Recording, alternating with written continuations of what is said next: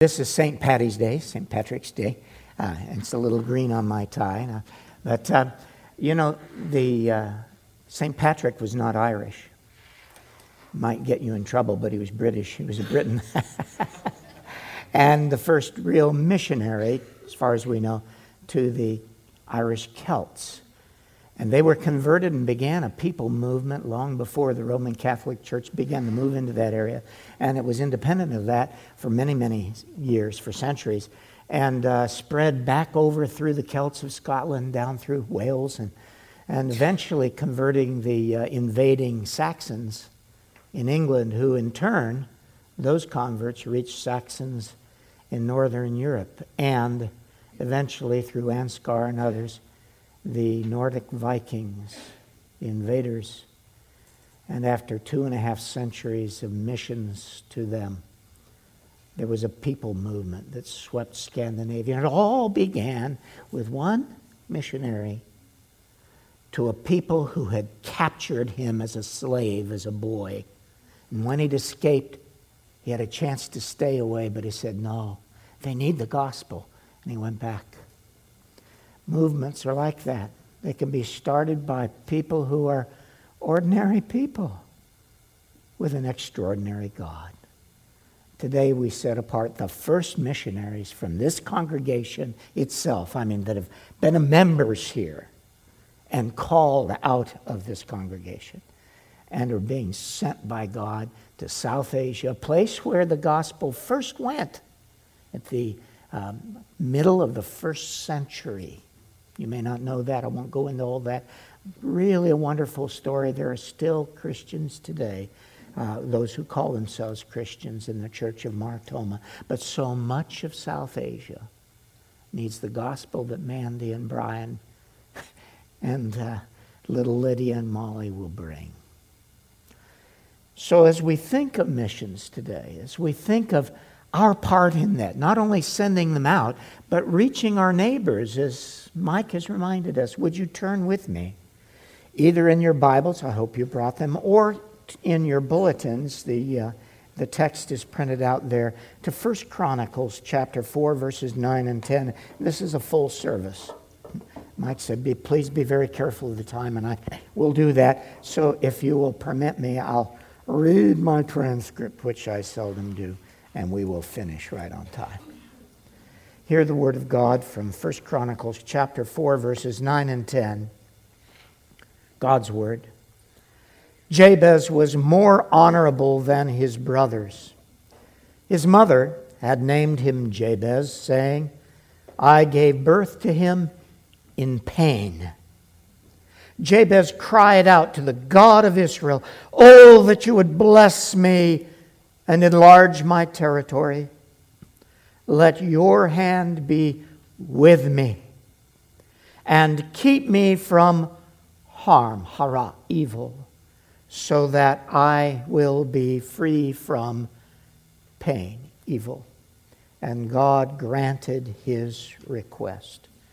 Thus far in God's word, let's pray. Heavenly Father, in the few moments we have to meditate upon this passage, would you touch our hearts, each one, and especially the hearts of Brian and Mandy today, but each one of us as well who send them and who stay here, ambassadors for Christ in Georgia.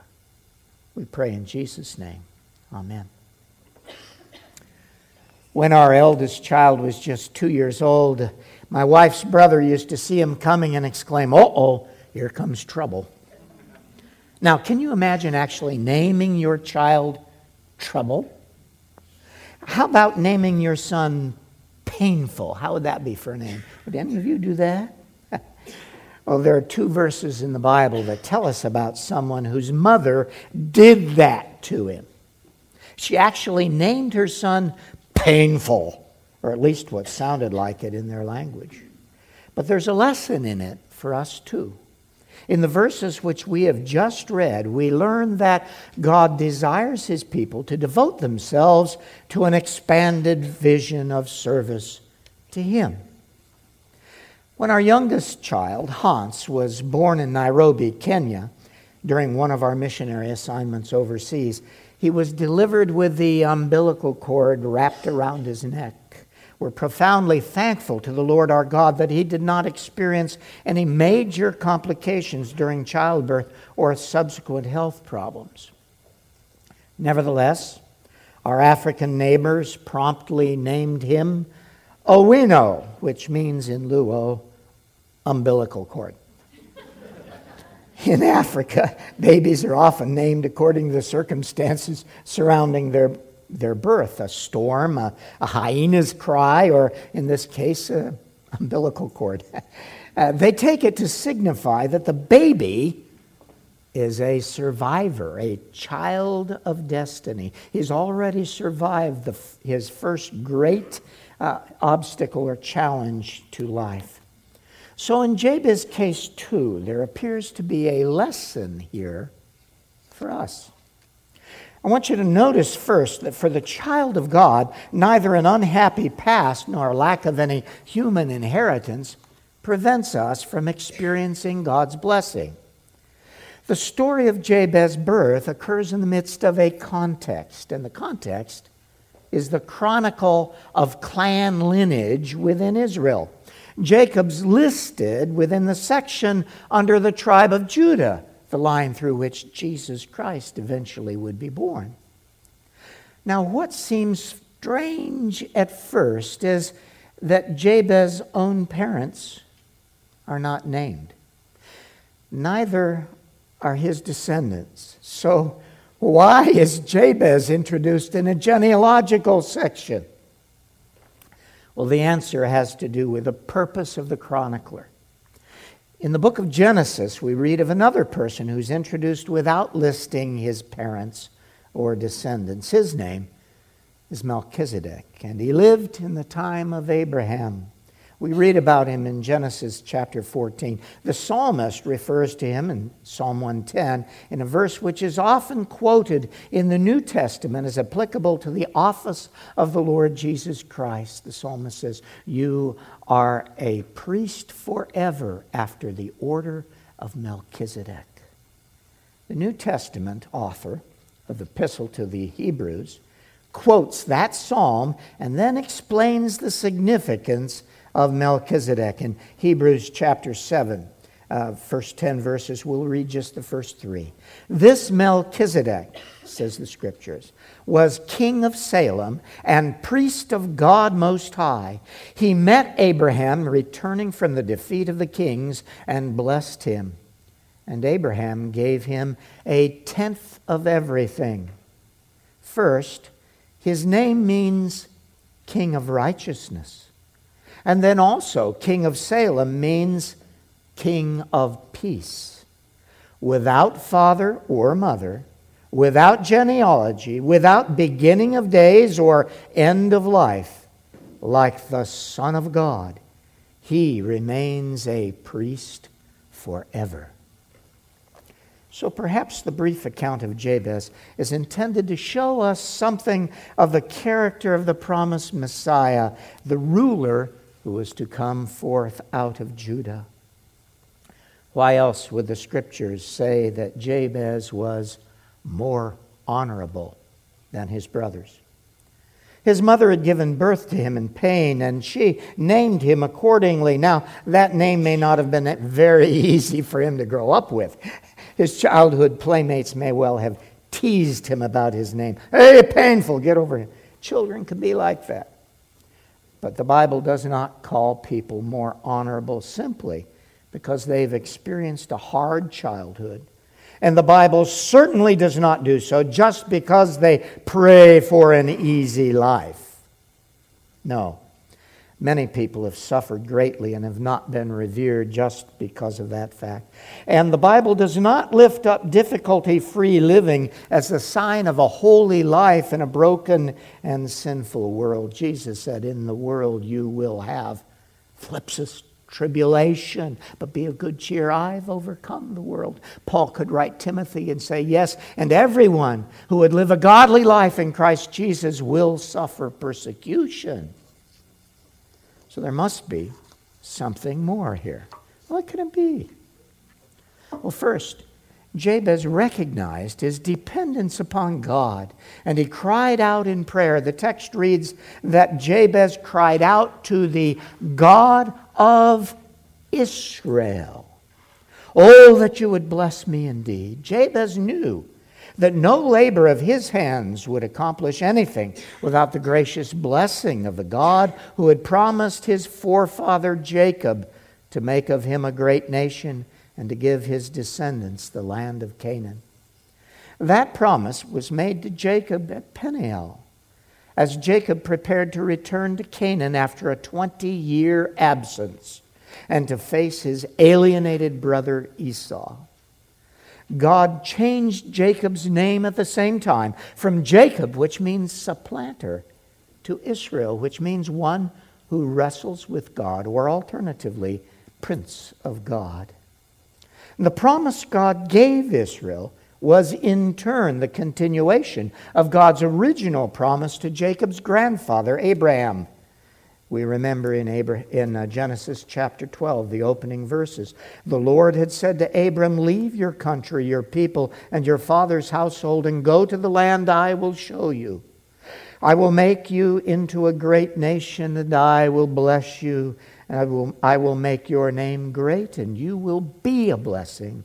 I will bless those who bless you, and whoever curses you, I will curse, and all peoples on earth will be blessed through you.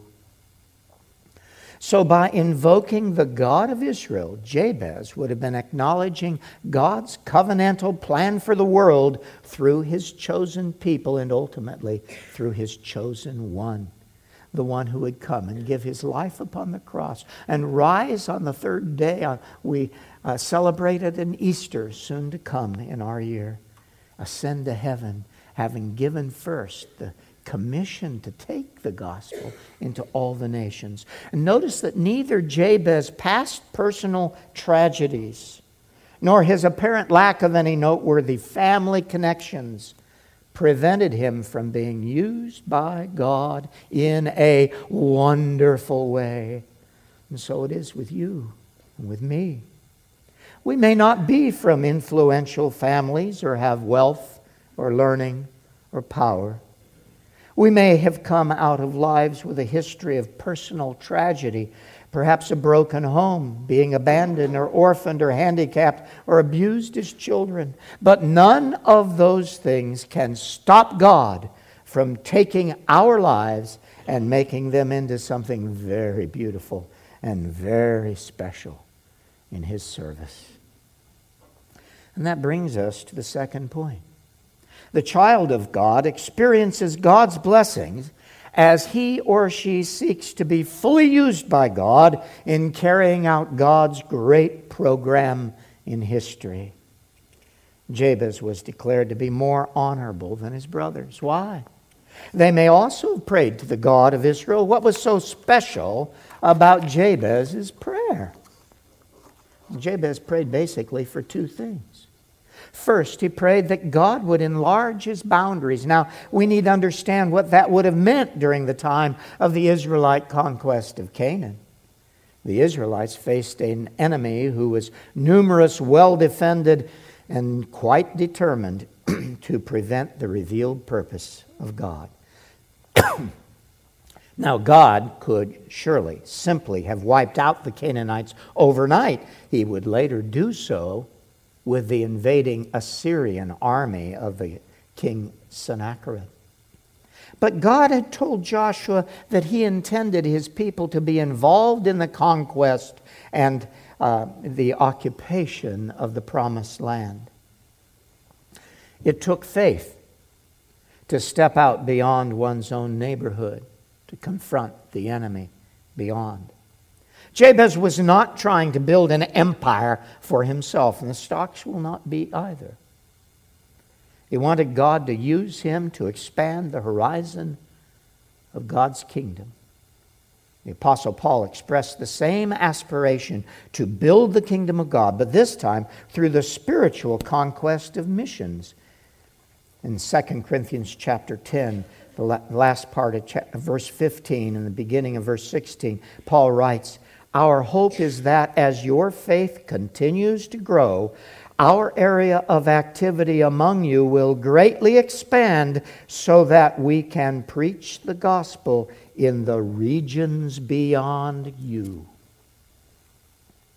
Now, the second thing Jabez prayed for was for divine protection against spiritual attack and subversion by the great adversary of God's people. The word translated pain or calamity may also be translated as moral evil, ra'ah, and it often, in fact, usually is in the Hebrew Old Testament. In this instance, the Greek translation of the Old Testament that was often used by Jesus and the apostles, the Septuagint, has the definite article just like the Hebrew did. It should be translated as the evil or the evil one, hoponeros.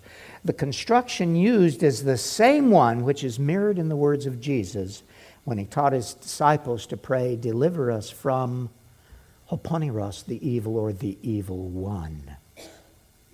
Notice again the definite article. The identical expression is found a number of other places in the New Testament, including by the Apostle Paul in his second letter to the Thessalonians.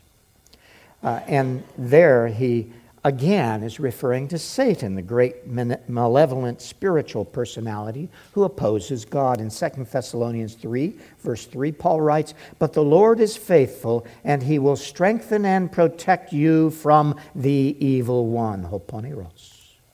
Same construction.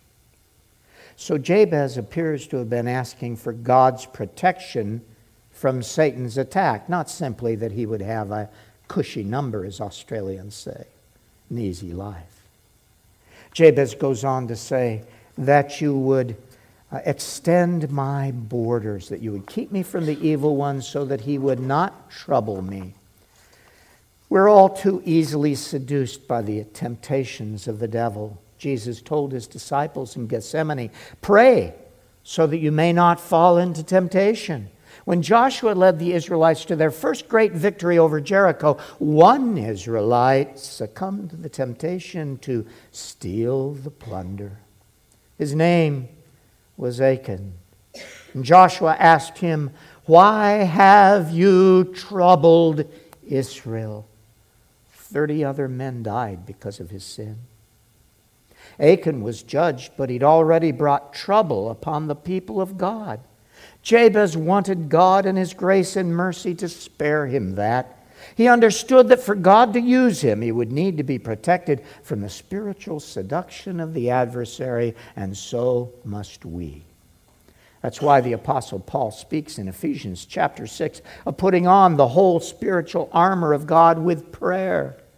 Our feet prep, uh, shod with the preparation of the gospel of peace, our loins girt about with truth, the breastplate of righteousness, the helmet of salvation, the shield of faith, the sword of the Spirit, which is the word of God, and to put it on with prayer. Do you do so each day?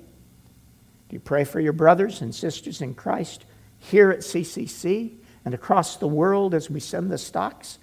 To do so as well? You know, there really is actually such a thing as holy ambition. Did you know that? Caleb demonstrated it when, in God's name, he boldly charged the walls of fortified Hebron soon after Joshua's conquest of the southern alliance of Canaanite kings. Caleb was well over 80 years old, perhaps 85 at the time. A much younger Jim Elliot demonstrated holy ambition when he took the gospel to the Auca Indians of Ecuador and laid down his life as a missionary martyr. His courageous widow, Elizabeth, showed the same holy ambition when she took their little daughter with her to live among the very villagers who had murdered her husband in order to win them to Christ. In his diary, Jim Elliot had written, Lord, make me dangerous. He meant dangerous in the sense of spiritual confrontation with the forces of evil so that Satan could not simply ignore him. God mightily used Jim Elliot's sacrifice to raise up an army of new missionaries who were challenged by his example. Jim Elliot was still a young man. Caleb was well over 80 years old. Faith has no age limits.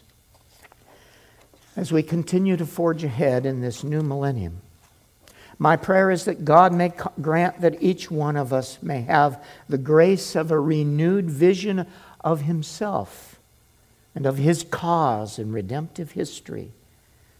And may the Lord our God expand our vision to do our part within it. May we pray with Jim Elliot, Lord, make me dangerous. And with Jabez, expand our horizons. Let's pray.